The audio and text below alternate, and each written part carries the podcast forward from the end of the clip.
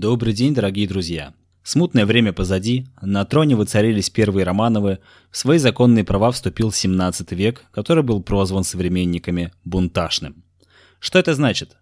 Такое условное название 17 век получил из-за того, что на него пришлось большое количество бунтов и восстаний, с главными из которых мы сегодня познакомимся. Но, как говорит русская поговорка, не бывает дыма без огня. А значит и восстание не может быть без важных причин – Какими же были причины восстаний и бунтов в XVII веке? Прежде всего, это усиление налогового гнета, закрепощение крестьян, рост их повинностей, ведение войн, усиление приказной волокиты и попытки ограничения казачьей вольности. Все это объясняло участие в выступлениях против власти представителей не только крестьянства, но и казачества, городских низов и даже стрельцов. Наиболее серьезные народные восстания начались в середине 17 столетия. Соборное уложение принято, крестьяне закрепощены. Поехали.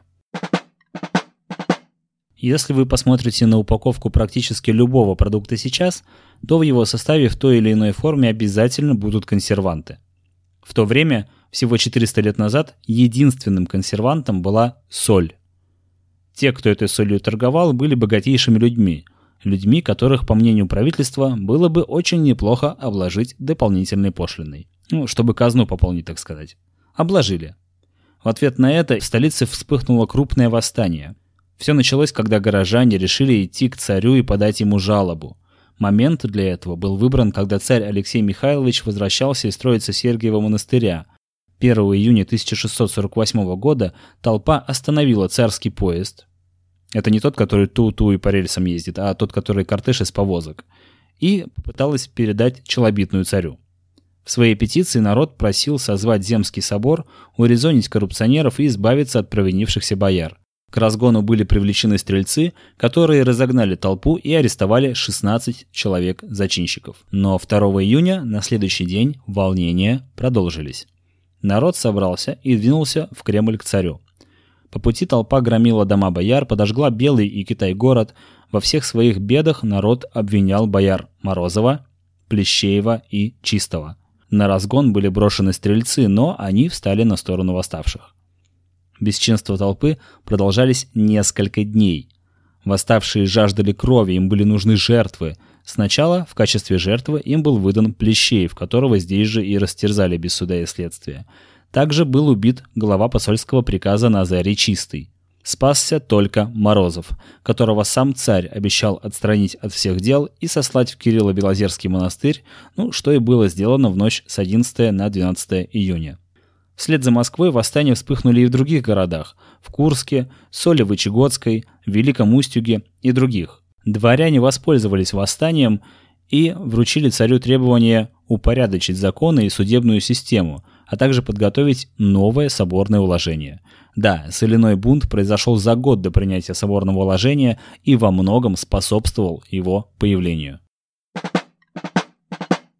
Принятие в 1649 году соборного уложения вызвало волнение в некоторых городах. Наиболее крупными были восстания в Пскове и Новгороде, которые вспыхнули уже на следующий год, в 50 году. Псковское восстание началось в феврале из-за повышения цен на хлеб – Посадские люди и стрельцы взяли под стражу воеводу и сформировали собственное правительство. Его возглавил торговец хлебом Гаврила Демидов. Через две недели бунт вспыхнул и в Новгороде. Как и восставшие псковичи, новгородцы прогнали местного воеводу и отказались подчиняться центральной власти. К ним примкнули жители небольших городов, сел и деревень, которые находились близко к Пскову и Новгороду. Великий свободный Новгород. Помните, как за подобное неподчинение в нем лилась кровь во времена Ивана Грозного? Даже те события не сломили волю новгородцев. Алексей Михайлович двинул на непокорный Новгород войска во главе с князем Хованским. Через месяц войскам удалось захватить город. А вот Псков держался целых полгода – за это время Демидову и его сторонникам удалось наладить снабжение населения хлебом. Для этого были изъяты запасы зерна у дворян и бояр. Псковичи создали воинские формирования, которые успешно обороняли город от царских войск. О сочувствии восставшим псковичам шли разговоры среди посадского населения самой Москвы. Ситуация становилась опасной. В этих условиях царь созвал Земский собор, который принял решение направить в Псков своих представителей для умирения – Псковичи поверили обещаниям и сдались. Однако руководители восстания вскоре были арестованы и сосланы. Крестьянские выступления на Псковской земле на этом не закончились и продолжались еще несколько лет. После почти 300-летнего обращения русской монеты чешуйки правления Алексея Михайловича была предпринята попытка введения монет нового типа, который был приближен к европейскому стандарту. Но основной целью реформы было замещение серебряных монет медными из-за дефицита серебра в стране. Постоянные войны истощили царскую казну. Для ее пополнения решено было чеканить монету не из серебра, как прежде, а из меди. Вследствие денежной реформы 1654 года стоимость новых денег оказалась в 12-15 раз меньше, чем старых. В результате торговцы отказывались продавать товары за новые деньги – это вызвало недовольство населения и части армии, с которой также расплачивались обесцененной монетой. В июле 1662 года, разгромив усадьбы некоторых близких к царю бояр, толпы горожан устремились к загородному царскому дворцу в селе Коломенском. В ожидании прибытия войск Алексей Михайлович был вынужден вступить в переговоры с восставшими. Он пообещал отменить медные деньги. Поверив царю, горожане направились обратно в Москву. Однако по дороге им встретились многотысячные толпы людей, и шествие в Коломенское возобновилось. Тем временем царю удалось собрать войска. Безоружная толпа была обращена в бегство правительственными войсками. Начались расправы над участниками выступления. Зачинщиков бунта повесили в центре Москвы. Многим его участникам по приговорам суда отсекали руки, ноги и языки. Другие были биты кнутом и отправлены в ссылку. Тем не менее, Хождение медных денег было отменено.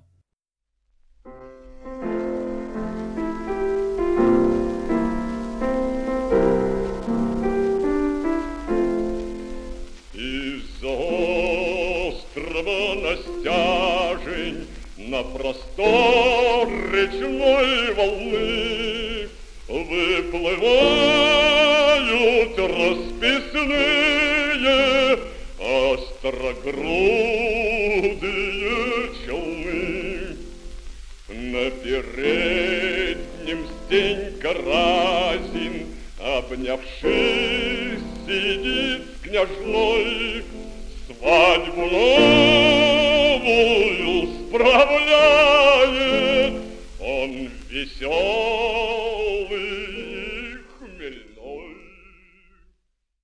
Самым крупным народным выступлением 17 века стало восстание казаков и крестьян под предводительством донского атамана Степана Тимофеевича Разина. Введение соборного уложения, розыск крестьян и расправа над ними, разорение многих селян и горожан стали причинами их переселения на окраины страны, и прежде всего на Дон. Почему? А потому что с Дону выдачи нет, как вы помните. Крестьянин, который добежал до казаков, был подобен пешке, которая дошла до противоположного края доски. К середине 1660-х годов здесь скопилось большое число беженцев из центральных районов страны. Казаки в основном занимались промыслом зверей и рыбы, а также набегами на ближайшие земли. В 1666 году нищенское существование вынудило 700 донских казаков во главе с атаманом Василием Усом направиться в Москву с просьбой принять их на царскую службу. После получения отказа мирный поход казаков перерос в восстание, в котором также приняли участие тысячи крестьян. Вскоре восставшие отошли на Дон, где присоединились к отрядам Степана Разина. Первый этап выступления отрядов Разина в 1667-1669 годах обычно называют походом за зипунами. Зипун – это добыча или нажива. Отряд Разина, блокировав главный водный путь юга России, реку Волгу, захватывал торговые суда русских и персидских купцов. Восставшие захватили Яицкий городок, а затем одержали победу над флотом персидского шаха. С добычей летом 1669 года Разин вернулся на Дон и обосновался со своим отрядом в Кагальницком городке, куда стали стекаться казаки, беглые крестьяне и холопы. Он поверил в себя, почувствовал силу и заявил о походе на саму Москву, обещая всех князей и бояр и все дворянство российское побить. Весной 1670 года начался второй этап восстания Разина. Восставшие захватили Царицын, который сейчас Волгоград, а затем подошли к хорошо укрепленной Астрахани, которая сдалась без боя. С воеводой и дворянами расправились, а после этого повстанцы сформировали на казачьем кругу правительство во главе с атаманом Василием Усом и Федором Шелудяком. Видя успех восставших, на сторону Разина перешло население поволжских городов, таких как Саратов, Самара, Пенза и других. Числе участников выступления были не только казаки и русские крестьяне, но и представители других народов Поволжья. Это чуваши, марийцы, татары, мордва и другие – Каждого участника восстания Разин объявлял казаком, то есть свободным человеком. Таким образом, общая численность населения восставших земель составила около 200 тысяч человек. В сентябре 1670 года восставшие осадили Симбирск, сегодня это город Ульяновск, но взять его не смогли и отошли обратно на Дон. Карательную операцию против Разина возглавил воевода князь Боротинский. Опасаясь расправы, зажиточные казаки схватили Разина и сами выдали его властям. После пыток и суда он был четвертован в Москве. А сейчас я вам зачитаю отрывок из книги Андрея Николаевича Сахарова «Степан Разин». Глава называется «Казнь». «И за такие ваши злые и мерзкие перед Господом Богом дела и к великому государю, царю, великому князю Алексею Михайловичу за измену, и ко всему московскому государству за разорение, по указу великого государя бояре приговорили казнить злою смертью, четвертовать. Дьяк аккуратно свернул свиток, перевязал его шелковым шнурком и дал знак палачу начать дело. Палач подошел к Разину и тронул за плечо. Степан отвел его руку, перекрестился на веселые купола храма Покрова, поклонился собравшейся толпе на все четыре стороны по русскому обычаю и проговорил. «Простите. Простите, православные».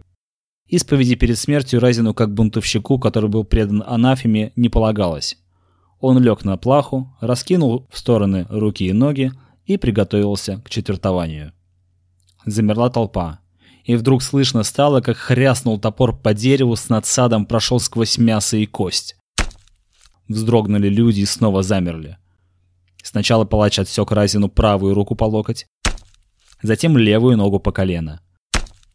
Но и в эти минуты Разин не проронил ни слова, не издал ни единого стона. Не выдержав вида казни брата, брат Фрол забился и закричал. «Я знаю слово государева!» «Молчи, собака!» – проговорил истекающий кровью Степан. Это были его последние слова. В толпе раздался плач, кто-то крикнул «Батюшка, родимец!» Дьяк крикнул плачу. «Кончай!» В нарушение порядка палач с размаху опустил свой топор на шею Разина а потом уже мертвому поспешно отрубил правую ногу и левую руку. Затем туловище рассекли на части и воткнули их вместе с головой на деревянные спицы, которые были расставлены вокруг места казни, а внутренности выбросили собакам. Несмотря на то, что все народные волнения были подавлены, властям впервые пришлось научиться учитывать причины недовольства народа.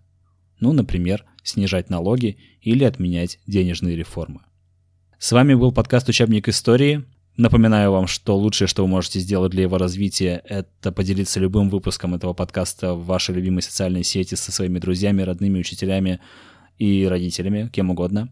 Также напоминаю, что мы есть на Apple подкастах, на платформе May, ВКонтакте, в Spotify, если он у вас работает, конечно, в Яндекс Музыке, в Инстаграме, у нас есть канал в Телеграме. В общем, везде, где вы слушаете подкасты, вы можете нас найти, везде, где вы получаете информацию, вы можете эту информацию получить в том числе и от этого подкаста. Всего вам самого доброго, учите историю и помните, что история — это лучший учитель, у которого самые плохие ученики.